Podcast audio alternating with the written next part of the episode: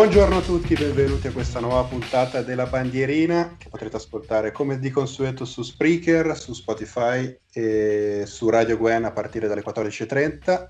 Oggi torno in conduzione io, sono Fabio, perché Cartu non ho capito se è in treno, se è arrivato, chiedo subito, ci sei Cartu? Ciao Fabio, sono... ero in giro a fare un po' di passeggiate per la Svizzera, a scoprire questa Svizzera che ormai dobbiamo fare le vacanze nel nostro paese e non è per nulla un dispiacere ma eh, sono tornato in tempo per registrare con voi e essere qui a chiacchierare di sport e di rivista Corner. Ciao a tutti. Poi salutiamo Umberto da Vicenza. Ciao a tutti. Pusti da Mendrisio, Corteglia. Corteglia, Corteglia. Comune di Castel San Pietro. Ah, Buongiorno ah, a tutti anche da parte mia. Sì, sì, Comune di Castel San Pietro, tra l'altro Comune del Ticino con il moltiplicatore più basso. Già che ci siamo, Pusti, è vero che ultimamente sui social sono io che mi sono preso un po' i riflettori, però se hai una ricetta anche per questo nuovo sabato ti ascoltiamo. Allora, allora, qui apriamo un bel capitolo. Eh, di ricette ne avrei eh, a bizzeffe, ma questa volta offeso dopo che tu ti sei preso, come hai detto, i riflettori e hai voluto rubarmi la scena, non ve la dico la mia ricetta perché ci sono rimasto male. Mi sono sentito un po' come quando l'allenatore designa un rigorista e poi dopo arriva un altro giocatore, prende il pallone e mette giù e calcia lui. E dopo lì, comunque, all'interno dello spogliatoio si rompono tutta una serie di meccanismi ed è un problema. Quindi, niente ricetta. Ah, una bomba così. Io accetto le tue critiche, però penso che proseguirò nella mia nuova carriera. Saluto Beh. anche Patrick, che è tornato tra noi dopo la pausa di riflessione dell'ultimo turno. Esatto, buongiorno dal Tugurio di Agno.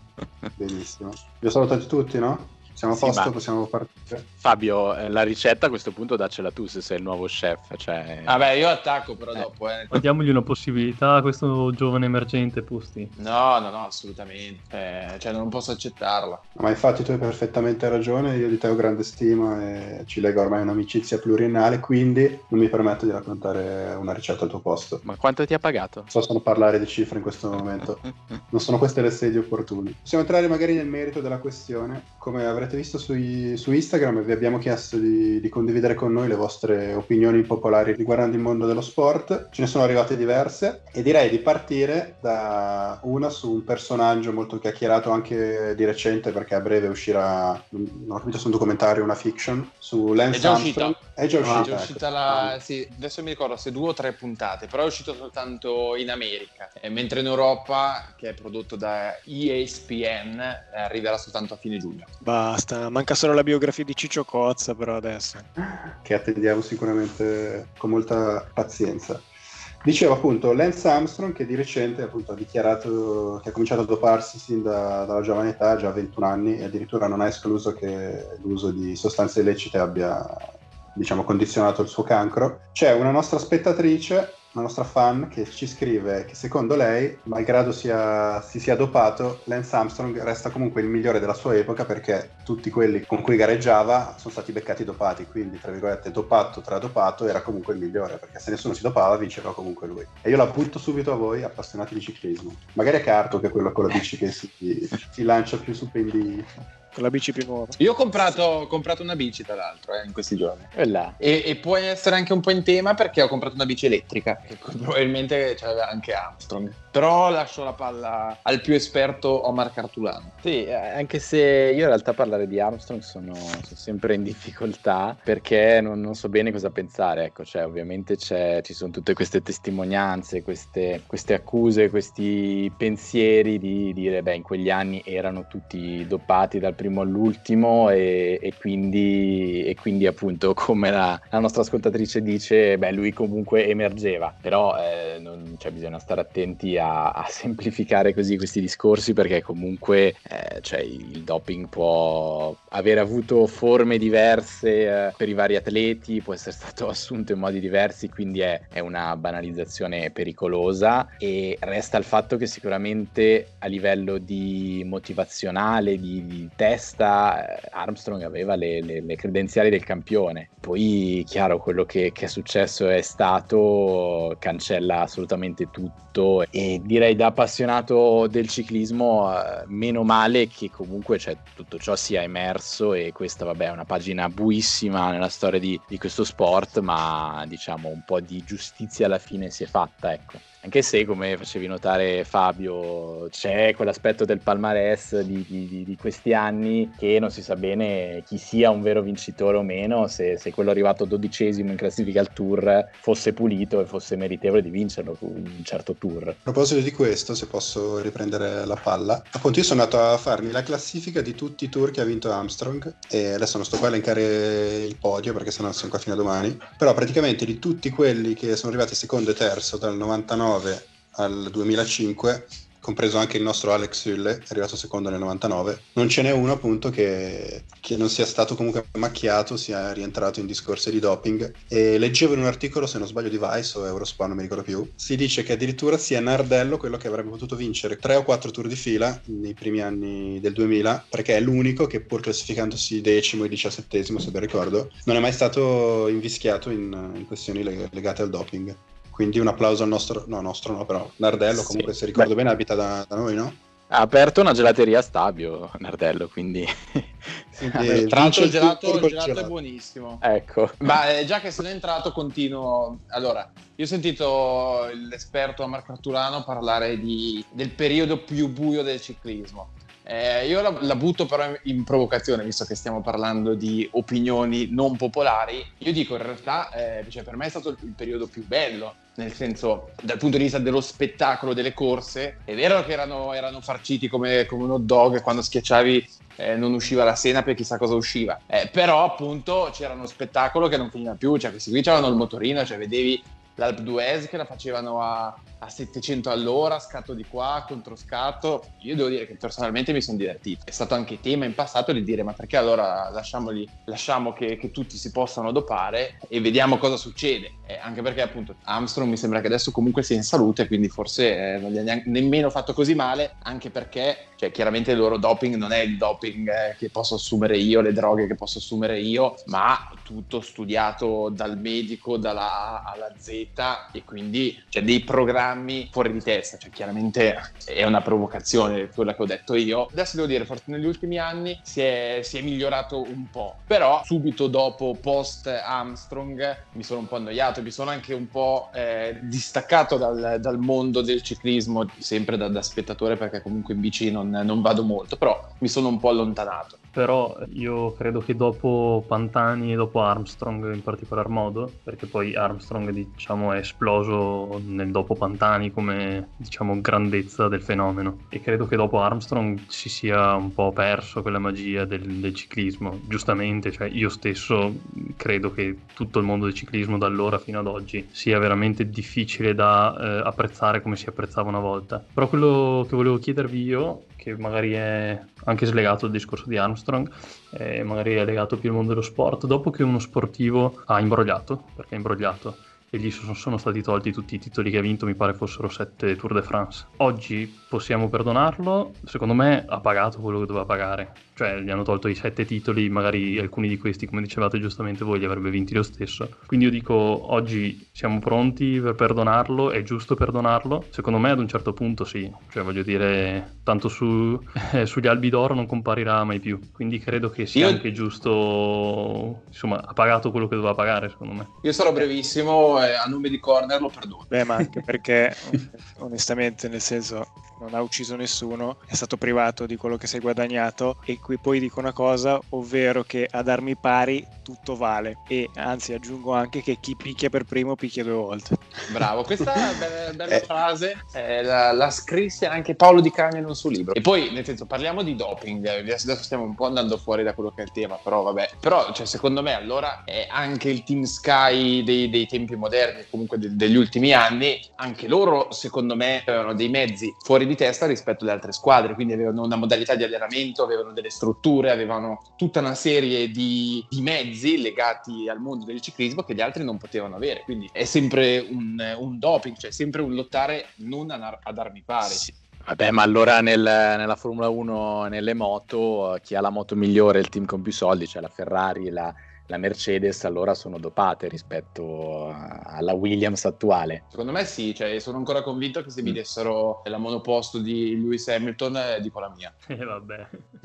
Ma secondo me c'è una differenza sostanziale che è il fatto che quello che fa la Sky comunque sono cose, almeno al momento, legali, quindi non è che usano sostanze o altri mezzi illeciti. E quindi secondo me è un po' diverso. Mentre a Umbe se si può perdonare, allora, io personalmente non c'ho da perdonarlo perché non, non, ce l'ho con lui. Per me resterà sempre un idolo, quello che mi ha avvicinato al mondo del ciclismo. E come avete detto, avete detto più o meno tutti, alla fine davvero erano tutti dopati. E secondo me c'è un dato che comunque deve far riflettere perché come lui ha ammesso più volte, penso bisogna credergli perché ormai si è sputtanato in tutti i modi, non vedo perché dovrebbe mentire su questo. Eh, se ricordate bene, lui è tornato alle corse dopo una pausa nel 2009 ed è arrivato terzo al Tour de France pulito perché lui ha ammesso da, in questa famosa intervista del 2012 se non sbaglio da Oprah. Lui disse che lì era pulito ed è arrivato comunque terzo un, dopo una pausa lunga di inattività e comunque a 36-37 anni. Non vorrei che passasse il messaggio che vabbè perdonato sì non ha fatto niente di grave perché non, gli altri non sono stati beccati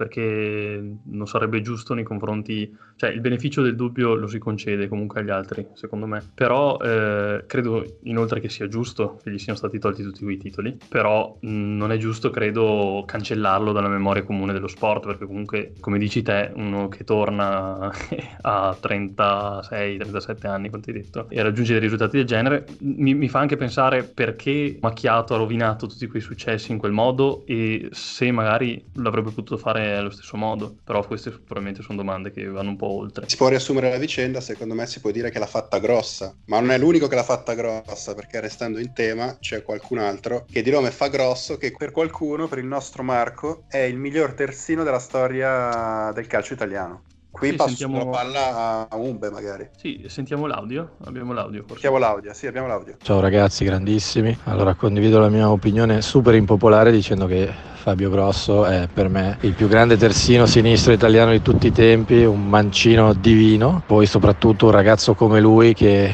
arriva dalle categorie minori, è arrivato tardi al professionismo, adattandosi da trequartista, diventa terzino e fa quello che ha fatto in carriera nei club, perché comunque ha sempre fatto bene, e un mondiale così pazzesco, segnando contro la Germania in semifinale e il rigore decisivo della finale, insomma, non è da tutti, ecco una storia eccellente. Eh, sì, parto dicendo che appena mm, abbiamo sentito il messaggio di Marco, io ho pensato, ah, che, che cazzata, salutiamo Marco.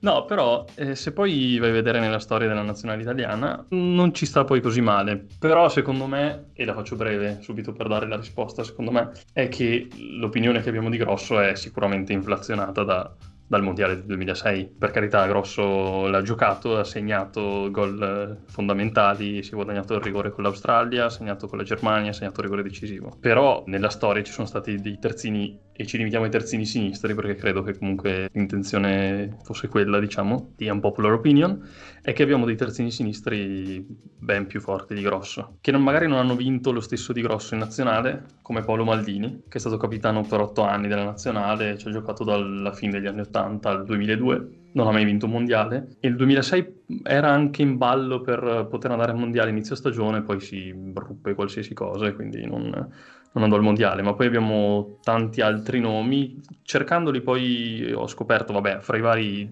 Giacinto Facchetti, che è stato capitano della nazionale per 11 anni, eh, grande bandiera dell'Inter, Cabrini, eh, grande bandiera della Juve, eh, Benarrivo anche nel 1994 è stato vice campione, poi è stato il terzino titolare del grande Parma di Nevio Scala. E poi invece, eh, un po' spiando di qua e di là nel nei ricordi del web sui terzini dell'Italia, ho scoperto un certo Virgilio Maroso, che era il terzino sinistro del Toro, quel Toro che morì nell'incidente di Superga, quindi parliamo del, degli anni 40, della fine degli anni 40, che aveva 25 anni quando ci fu l'incidente ed era considerato uno dei più grandi terzini della storia del calcio italiano, nonostante giocò pochissime eh, partite con la nazionale. Ma ci sono alcuni video, magari poi li faremo vedere ai nostri followers, cui veramente sembra eh, con un tasso tecnico fuori, fuori scala, completamente fuori scala. Diciamo che Grosso è stato forse quello che ha sorpreso preso di più per eh, lo spread fra quello che era la sua base di partenza. È partito, come dicevamo, sentivamo nell'audio, da trequartista e dalle serie minori, arrivando ad essere il giocatore più importante diciamo più ricordato di quel 2006. Ma dopo il 2006 però cosa ha combinato? Ma dopo il 2006 io l'ho completamente ignorato perché è arrivato all'Inter, ha fatto schifo e poi è finito in una squadraccia di Serie A che non ricordo più. Il grosso, dopo la primavera Juve, ha allenato nell'ordine Bari, Verona e Brescia tutte nella Lega cadetta italiana e mi sento di dire anche con risultati piuttosto scarsi. Io purtroppo ho visto, io purtroppo seguo questo infimo campionato e ho visto spesso le squadre di Grosso giocare e direi che non è per nulla un bel vedere. Beh, ah, poi Grosso, Brescia... ricordo bene, esatto, Grosso no. è tornato a Brescia in queste cinque partite ah, che sì. ha fatto 0 punti, 0 gol, ha preso 150 gol, no? In Serie A, sì. Sì, sì. Parlando di grosso eh, e di nazionale italiana, tu Fabio hai una unpopular opinion abbastanza sorprendente da te, non me l'aspettavo, che riguarda The Maestro Andrea Pirlo. Esatto, restiamo in tema di campioni del mondo. Uh, prima di tutto, per me Pirlo è stato e rimane uno dei centrocampisti, uno dei giocatori più forti della storia del calcio italiano, mondiale, eccetera, eccetera, eccetera. Dai, dai, dai, però, non mettere le mani cioè, avanti, dai, entraci eh no, piedi. Questo va detto a piedi uniti, secondo me la finale del 2015 Juve-Barcellona, senza Pirlo Juve aveva qualche possibilità in più di vincere la, la, finale, perché obiettivamente Pirlo in quel finale di stagione, già in realtà un po' tutta la stagione, come si dice in gergo, camminava e infatti se ricordo bene si è ritirato fine, cioè si è ritirato, è andato via dalla Juventus a fine, dopo quella finale di Champions, giusto? Sì. Non so, non seguo il calcio minore. Solo Serie B per Patrick. Esatto. E per farvi un paragone analogo, in quella stessa finale il Barcellona in panchina aveva un certo Xavi. Quindi per dire c'è chi ha potuto mettere in panchina Xavi e chi ha fatto giocare Pirlo. Poi chiaro, guardando la panchina della Juve non so chi avrei messo al suo posto. C'era forse Pereira che si poteva far giocare trequartista.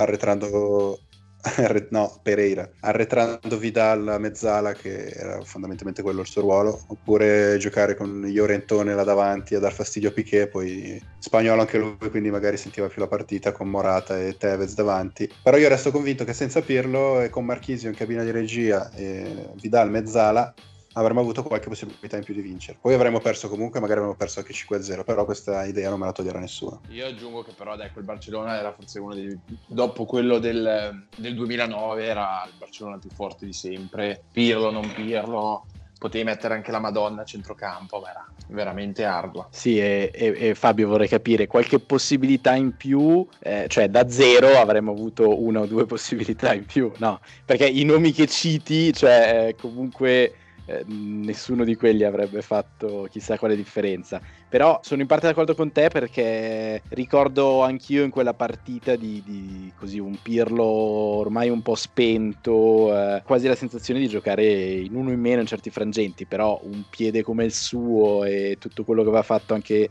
nelle stagioni precedenti, ma ancora anche in quella, difficile metterlo fuori anche a livello di, di carisma, personalità nei confronti con gli altri giocatori. Però rispetto alla tua opinione. Anche perché ringrazio. forse probabilmente si sapeva già che sarebbe stata la sua ultima partita a quei livelli, probabilmente, no? Eh sì, sì, sì. Adesso non ricordo se fosse già stato annunciato che avrebbe lasciato la Juve, però era... c'era nell'aria questa cosa che per diversi era l'ultima partita e, e si provava a compiere il sogno, invece è ancora lì nel cassetto per noi Juventini. Direi che è abbastanza talmente impopolare questa opinione che è anche difficile controbattere.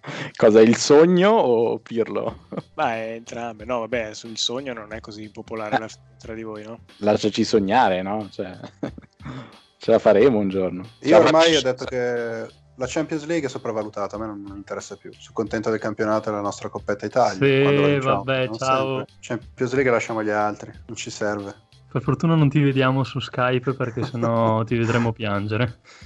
Esattamente. Ma, ma... Cartu, tu sei il nostro esperto di, di, ciclismo, ma anche di tennis, quindi secondo me puoi introdurre il prossimo audio.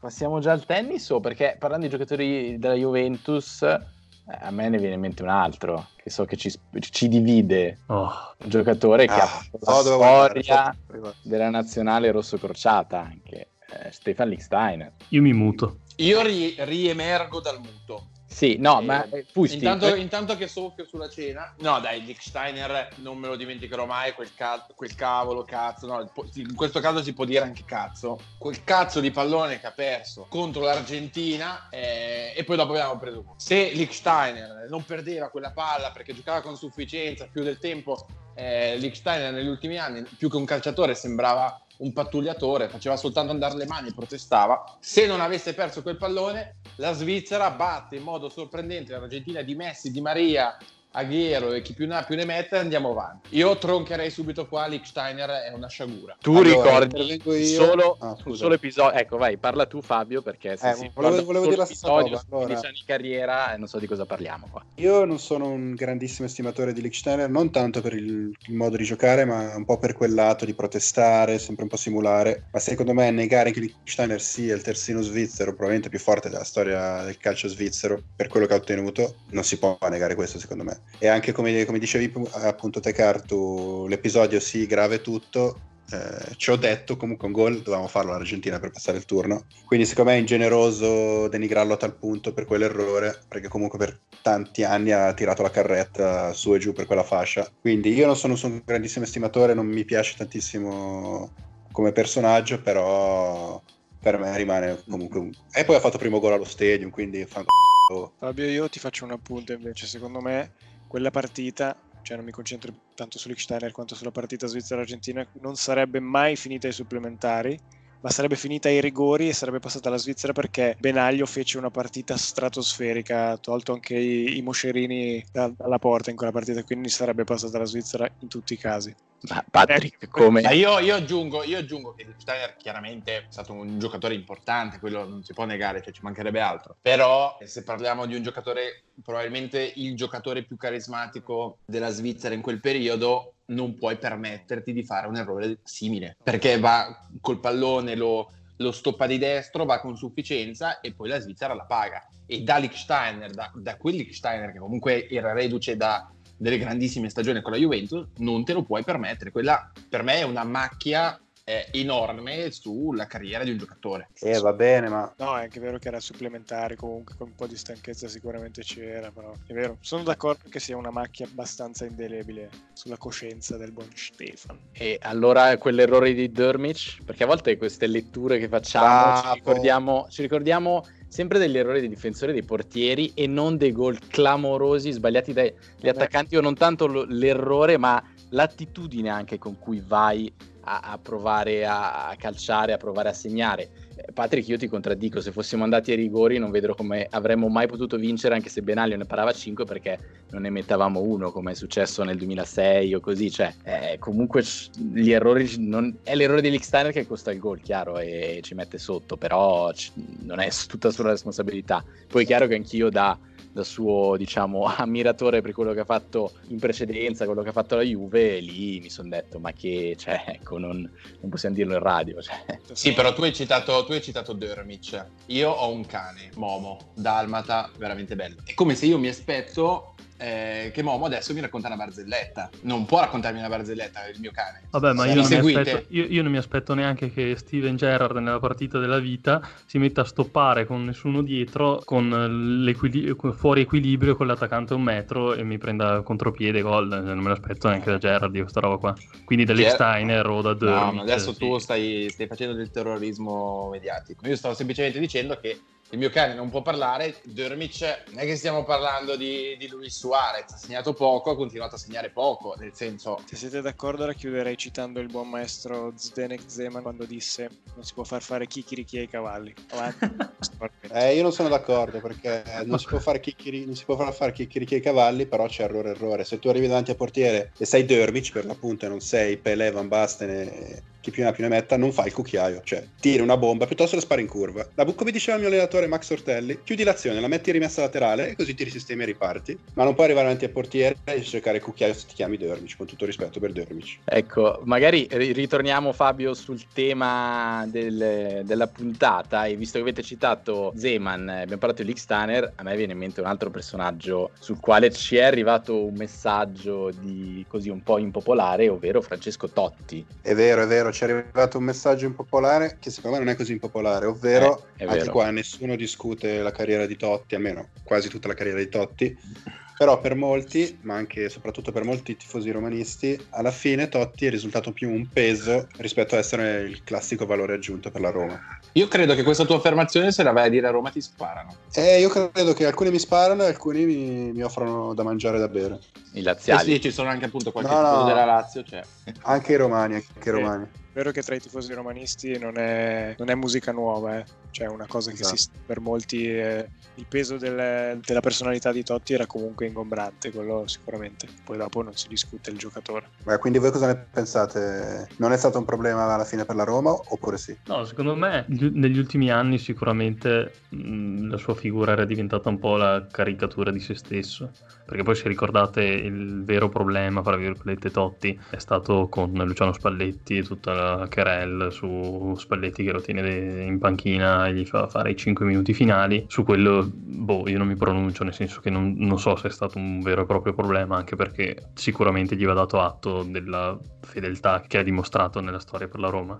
Secondo me il vero problema è, è stato dopo, dopo il ritiro non ha mai nascosto di provare rancore fastidio nei confronti della società Roma o comunque della dirigenza attuale della Roma e questo un po' secondo me ha fatto storcere il naso a qualcuno, però cioè, non, non, credo che ne verrà intaccata la memoria di grandissimo campione della Roma che è stato, quindi secondo me non è stato un problema, diciamo che non, non si è conclusa la storia come, come, tutti avremmo voluto, però difficilmente succede, ecco, tutti gli ultimi ritiri di grandi campioni, da Maldini a Zanetti a Del Piero, si sono conclusi tutti un po' così, senza grandi, grandi colpi di scena.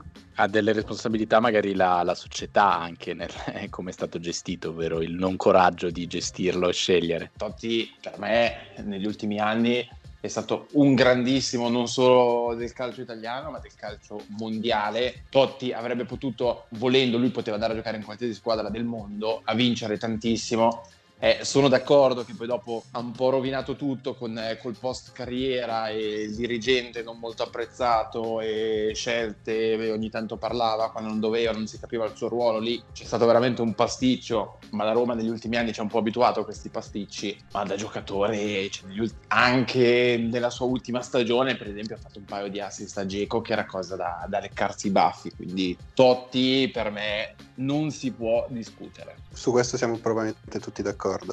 Adesso, se mi permettete, passerei da chi il pallone è abituato a metterlo in rete a chi la pallina non deve mai buttarla in rete. Stasera con i ganci però vado a 2000, se mi, se mi, permettete. E parlerei di tennis perché c'è il nostro fan eh, Matteo che ci ha mandato un audio che condividiamo subito con voi. I motivi per cui eh, ritengo che il tennis femminile sia più avvincente di quello maschile sono principalmente due. Il primo riguarda il circuito in generale, ovvero trovo che ai vertici ci sia stata più varietà negli ultimi anni, quindi i tornei erano caratterizzati da più incertezza e quindi anche più interessanti da un certo punto di vista. E il secondo invece è più tecnico, ovvero nel tennis femminile il servizio ha un'importanza meno determinante rispetto a quello maschile, quindi anche all'interno di, dello stesso match c'è più ci sono più ribaltamenti di fronte. Ecco, come avete potuto ascoltare, opinione abbastanza particolare, ovvero il tennis femminile batte quello maschile.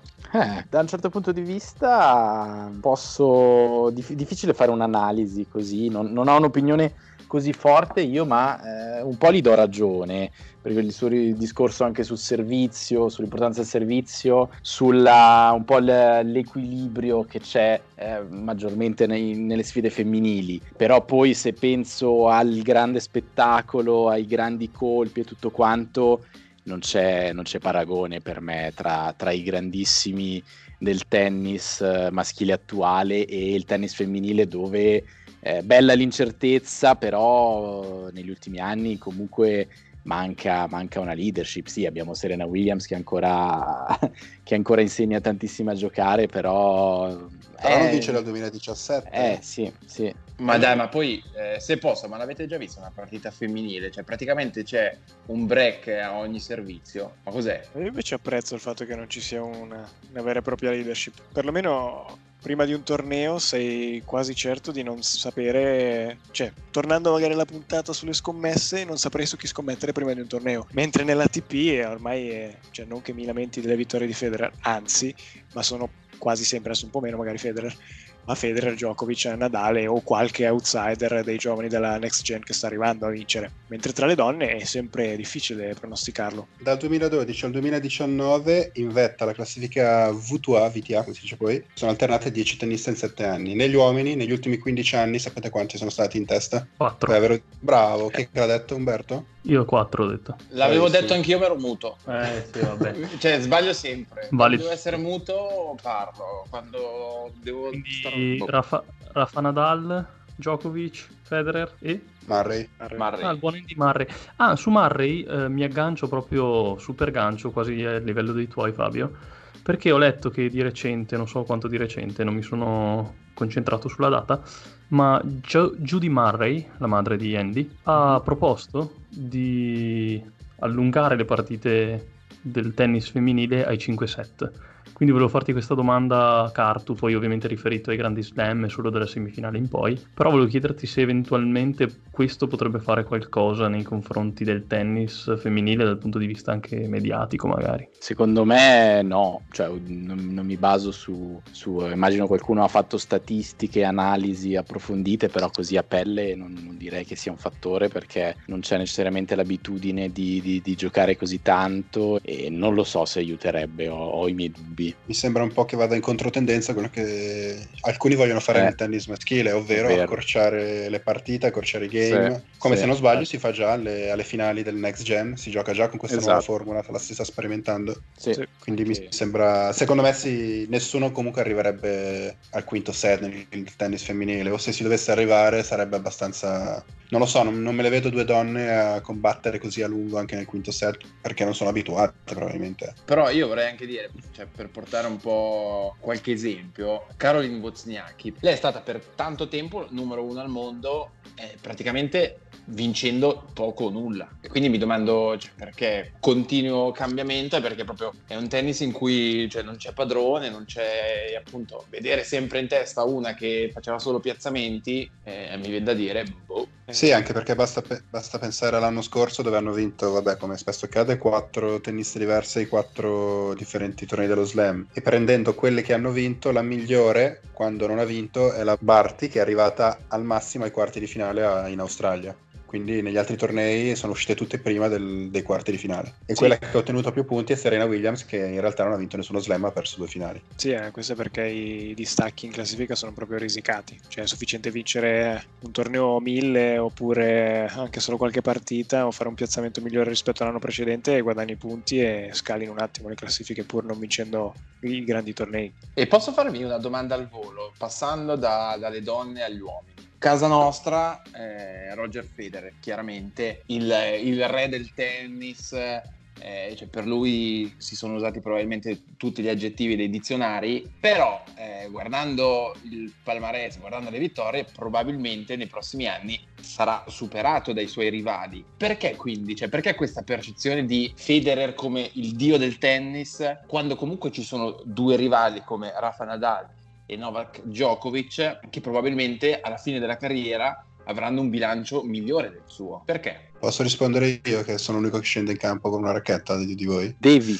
Allora, secondo me Dio del tennis è più una concezione di quello che rappresenta Federer per il tennis, ovvero come gioca Federer. Cioè Federer non è paragonabile agli altri perché, innanzitutto perché ha vinto di più per il momento, ma poi per il modo in che ha di giocare, cioè ha un'eleganza che, che nessuno ha e quindi sem- già semplicemente per quello rimarrà anche... Anche Maradona non è il calciatore che ha vinto di più nella storia, eppure è considerato il calciatore più forte della storia da molti. Quindi secondo me per come gioca lui su ogni superficie non ha rivali. Comunque, se Nadal dovesse superarlo, c'è anche da dire che Nadal ha costruito i suoi 18 slam adesso, credo, e ne ha vinti 12 sulla terra, quindi è sicuramente il giocatore più forte della storia sulla terra, però anche nel bilancio sul veloce con Federer adesso è sotto. Djokovic è secondo me un discorso a parte perché anche lui eh, non è spettacolare come Federer, è uno- un grandissimo difensore secondo me, però vince su tutte le, le superfici anche lui, è riuscito a battere Nadal a Roland Garros, se ricordo bene. Quindi secondo me c'è da temere più Djokovic, anche perché è più giovane rispetto a Nadal. Detto ciò, dei tre, tolto Federer che per me, e per- dovrebbe essere così per tutti, è inarrivabile, comunque Nadal è meglio di, di Djokovic per, per X motivi. Ho, pro- ho provato a stare muto per tutto questo tempo, però tanto se i nostri followers sono arrivati fino a questo punto, tanto saranno in 10 che sentono sta cosa, ma io, ed, ed è l'ultima cosa che dirò, la mia opinione impopolare è che Rafa Nadal è più forte di Roger Federer. Come si fa a buttare fuori le persone da- dalla chat? Eh, soprattutto La lascio eh, qua, la lascio qua e, e spero che i nostri follower siano arrivati fino alla fine per sentirla. Rafa Nadal è più forte di Roger Federer. Ma io voglio che motivi questa tua presa di posizione. Beh, eh, parlano i fatti, io utilizzo solo un dato. Se Wikipedia non mi tradisce... Che esperto, Sì. che esperto. Sì, sì, se Wikipedia non mi tradisce, Sì. Nadal e Federer si sono incontrati in nove finali fra Open di Francia, torneo di Wimbledon e due Australian Open. Sapete di queste nove finali quante ne ha vinte Rafa Nadal? Sette. Sei. Sai Iba- quante ne ha vinte Roland Garros? Pe- penso sia sufficiente. Eh, io non sono d'accordo. Magari ci, sono una pun- d'accordo. magari ci faremo una puntata su questo, che ne dite? Io non posso permettere che la puntata si chiuda così, quindi vado avanti, piuttosto facciamo tre puntate, non mi interessa. Hai ragione, cioè, i dati dicono questo, però i, nat- i dati vanno anche sviscerati e se vai a vedere dove ha vinto Nadal soprattutto, c'è la grande differenza, lui la fa sulla terra con Federer, perché su queste sei finali credo che almeno tre l'abbia vinte in finale a, a- a Parigi, Ma non vale? Wimbledon- No, no, certo che vale, però se tu sei forte sulla terra e arrivi in finale sempre sulla terra, è chiaro che eh, i numeri poi dicono determinate cose. Però Io- se vai a io- vedere le, le altre finali slam, c'è un equilibrio, non Sì, dico io- quasi totale, ma, ma sì. Io credo che, come diceva giustamente Giallo, probabilmente a fine carriera Nadal supererà Federer per un discorso semplicemente anagrafico. Io credo che a favore di Federer abbia giocato il personaggio, cioè sicuramente un personaggio più in linea con quello che è anche il tennis come sport, eh, elegante. Eh, comunque l'immagine di, di Wimbledon, è- di Federer è legata a Wimbledon e comunque tutto quello che è un po' il personaggio elegante, eccetera, eccetera. Mentre Nadal è sempre stato visto un po' come un guerriero, quindi magari non legatissimo al mondo del, del tennis classico. Poi io parlo da completo profano, però boh, secondo me ha giocato tanto a favore di Federer questo, poi vabbè, io estremizzo, però eh, sì, stiamo parlando, secondo me Federer e Nadal non hanno, cioè Djokovic non, sa- non sta sullo stesso piano, nonostante anche lui probabilmente arriverà a vincerne magari anche di più, però dal punto di vista del, eh, proprio de- dei picchi di livello a cui hanno portato questo sport negli ultimi anni, Federer e Nadal, secondo me non, non si, arriverà, non si arriverà a quei punti. Eh, ma perché sono, sono arrivati prima da una parte, cioè c'è questo fattore che Federer è stato il primo dei tre a imporre questo dominio e si è fatto apprezzare tantissimo come, come persona, come figura fuori dal campo, nel mondo, in, in mille ambiti, eh, con la sua simpatia e semplicità che ha, che ha trasmesso, ecco, mentre Nadal magari è sempre più apparso, che poi Nadal è anche apprezzatissimo, eh, grande amico di Federer e tutto, noi chiaramente in Svizzera abbiamo una visione così un po', un po' distorta, se vogliamo, soprattutto magari anni fa ce l'avevamo, adesso penso siamo tutti più in pace, ci sono un po' meno haters di Nadal. Djokovic eh, a me ha sempre dato la sensazione di voler diventare come loro e di cercare di fare il simpaticone in tutti i modi per arrivare al loro livello e raccogliendo spesso invece eh, in tutto il mondo, eh, vedendo che il supporto dei tifosi andava soprattutto agli altri due. Però alla fine, adesso vedremo quando riprenderanno il coronavirus, diciamo che sta giocando a favore di, di Federer e Nadal, che Djokovic magari eh, si salta qualche slam, però eh, se Djokovic resiste a breve supererà in tutte le, le classifiche entrambi, credo. E anche perché dietro, non sono muto, sto parlando, sì. Anche perché dietro non è che arrivi grandi, grandi fenomeni. Tolto Team, che comunque cioè, è giovane ma non ha 20 anni, la, nu- la ne- famosa next gen eh, stenta ancora un po' perché Zverev imbrocca un torneo su 4, Tsitsipas ha fatto l'exploit, poi ha raccolto ben poco. Shapovalov, come si chiama poi, che è il mio idolo da quando ha vinto con Nadal, eh, non imbrocca più nemmeno lui. Yannick Sinner, Eh, lui se ne parla un gran bene. Italiano doc Yannick Sinner. Comunque vabbè posso, dai, posso vai darvi vai. dato, tornando sull'impopolare tennis al femminile. Vi dico solo che nel 2019 Naomi Osaka, o Osaka, è la sportiva più pagata in un anno, ha guadagnato ben 36,3 milioni di franchi alla età di 22 anni. A parte che se posso continuare, per me il tennis femminile è finito con, eh, con la Sharapova. Dopodiché non aveva più senso. E Patrick, adesso ci hai portato una curiosità che a noi interessa, sì e no, ma noi vogliamo una curiosità che, che tutto il mondo sta aspettando dall'inizio del podcast. È il tuo momento. Musica. Visto che abbiamo parlato del gentil sesso e del, dei gentiluomini, eh, io vi riporto a un fatto del mondo animale, visto che anche settimana scorsa mi pare è stata la giornata delle api. Allora, dovete sapere che eh, le api maschio, durante l'atto sessuale, nel mentre il loro organo genitale esplode. Durante la, il periodo in cui la, l'ape regina cerca di un, di un maschio per, per accoppiarsi, quindi per procreare, praticamente ha rapporti sessuali con circa una dozzina di api maschie e ognuna di queste durante l'atto sessuale perde il suo organo genitale che esplode in pratica e quindi l'ape regina si lascia alle sue spalle, tutto questo succede in pochissimi, pochissimi minuti, si lascia alle sue spalle una dozzina di cadaveri di api maschio eh, senza pene, quindi evirate, degli eunuchi delle api. Direi che se ci fosse qualche ape regina, io sono qui. E sulle note culturali di Patrick, io vi saluto. Al momento noi non abbiamo una regina da potervi presentare nel podcast, ma speriamo presto di poterla inserire nel nostro palinsesto. Al momento restano soltanto dei re di denari come noi. A nome di Team Rivista Corner, ho deciso di cambiare il nome. Vi saluto e vi do appuntamento al prossimo sabato. Ciao! Ciao. Il re con pochi denari, saluti. Io mi sento un re di bastoni. right now, right here.